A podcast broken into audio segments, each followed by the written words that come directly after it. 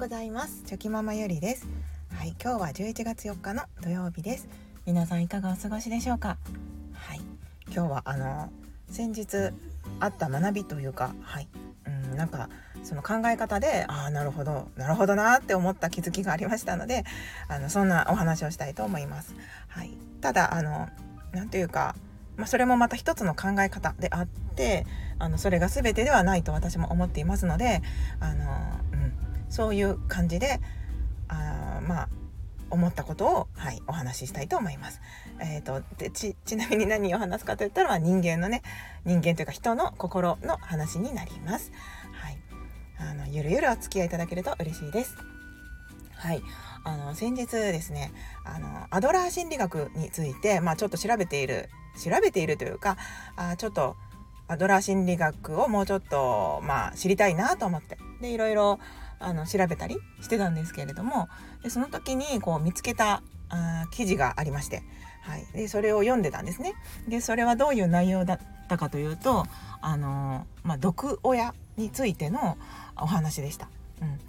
でそのいわゆる今ねそう毒親っていう言葉が ありますよね。で私あんまりあの毒親っていう言葉ってなんか好きじゃなくてはいななんでかって言ったらそのうーんその毒親になった人もですね親もやっぱりもうよくよく見ていったらその最初から毒親になったわけじゃなくてあの毒親になってしまった過程っていうか理由が絶対そこにはあるわけなので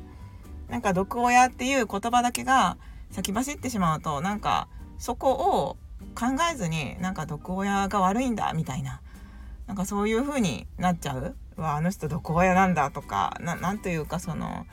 うん、そういう部分があってですね。なんとなくなんかああいう言葉だけが流行るっていうのは嫌だなと思うんですけれどもまあそれも私の考えなんですけど。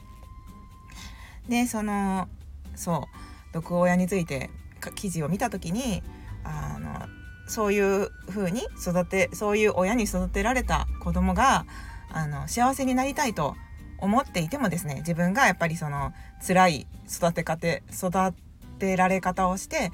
あの苦しい思いをしたから絶対に幸せになってやるぞと思ってあの幸せになりたいと思っているのに潜在意識ですねもう無意識のところの潜在意識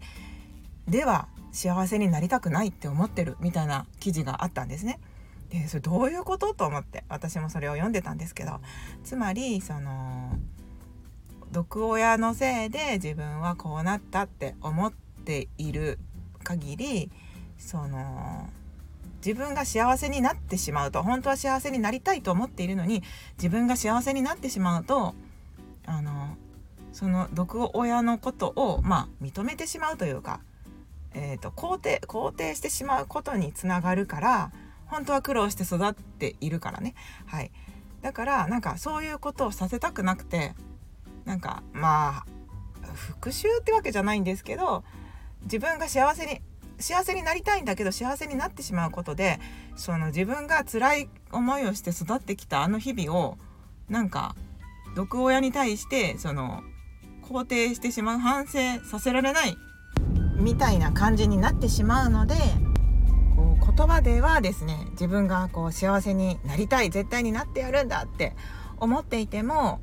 なんかそうじゃない選択を無意識のうちにしてしまうことがあるみたいな、まあ、内容だったんですよね。はい。これってなんかすごくえー？って、はい、思いました。だって幸せになりたいって思ってるのに幸せになりたくないって思ってるんですよ同時に。潜在意識の中では、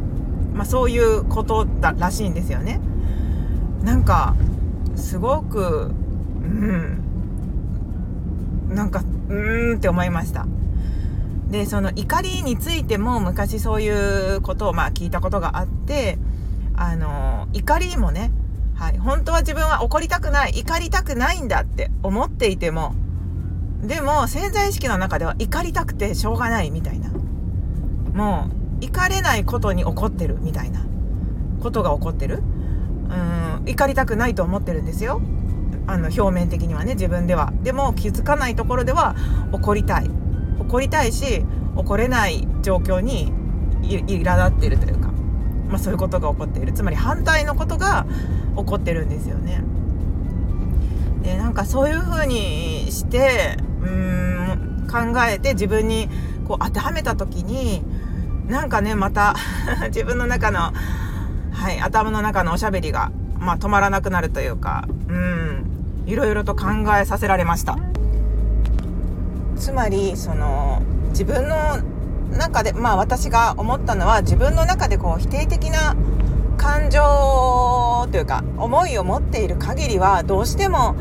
なんかそれがあったからこそ絶対にこうなってやるぞと思っていてもなんかその反対のことを同時にもしかしたら潜在意識下の中で思っているのかもしれないなって思うこと思う思ったことが、まあ、そんな気づきがとても今回は、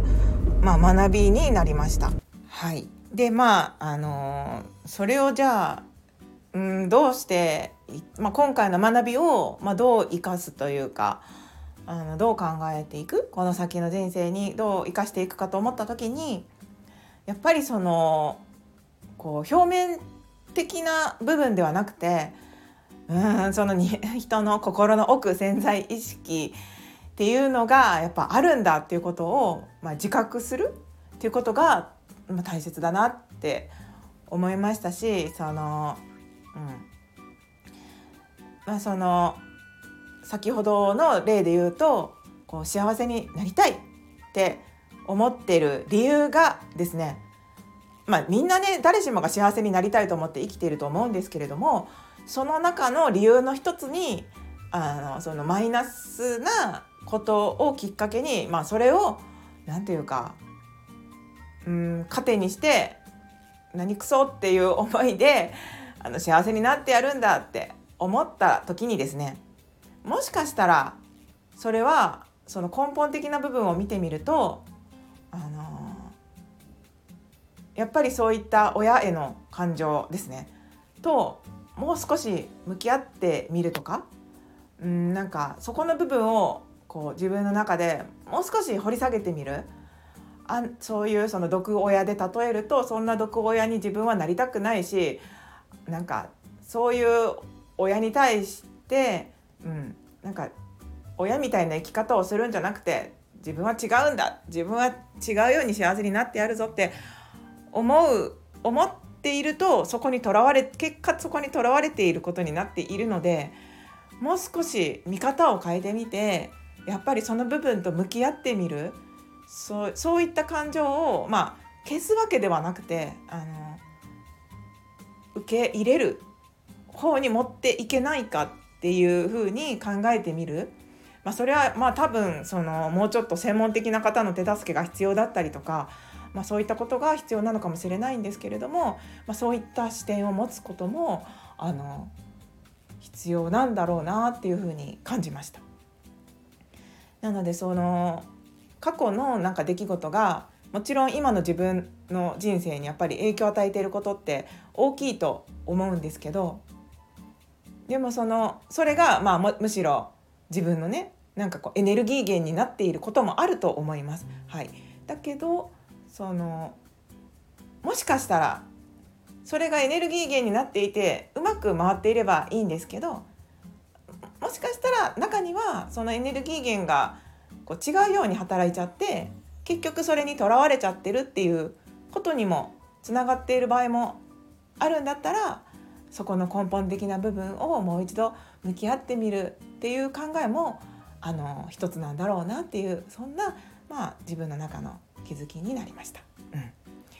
まあ、あの心のね問題潜在意識とか、まあ、潜在意識とかありますけどやっぱりその自分の心って、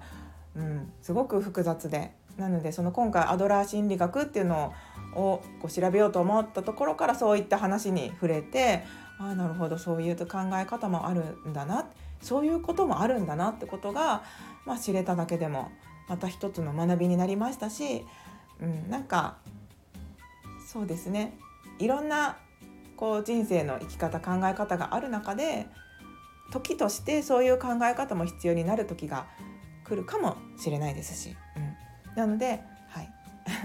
まそういった考え方に触れることができてよかったなと。はい、思いました。そんな私の気づきのお話でした。はい。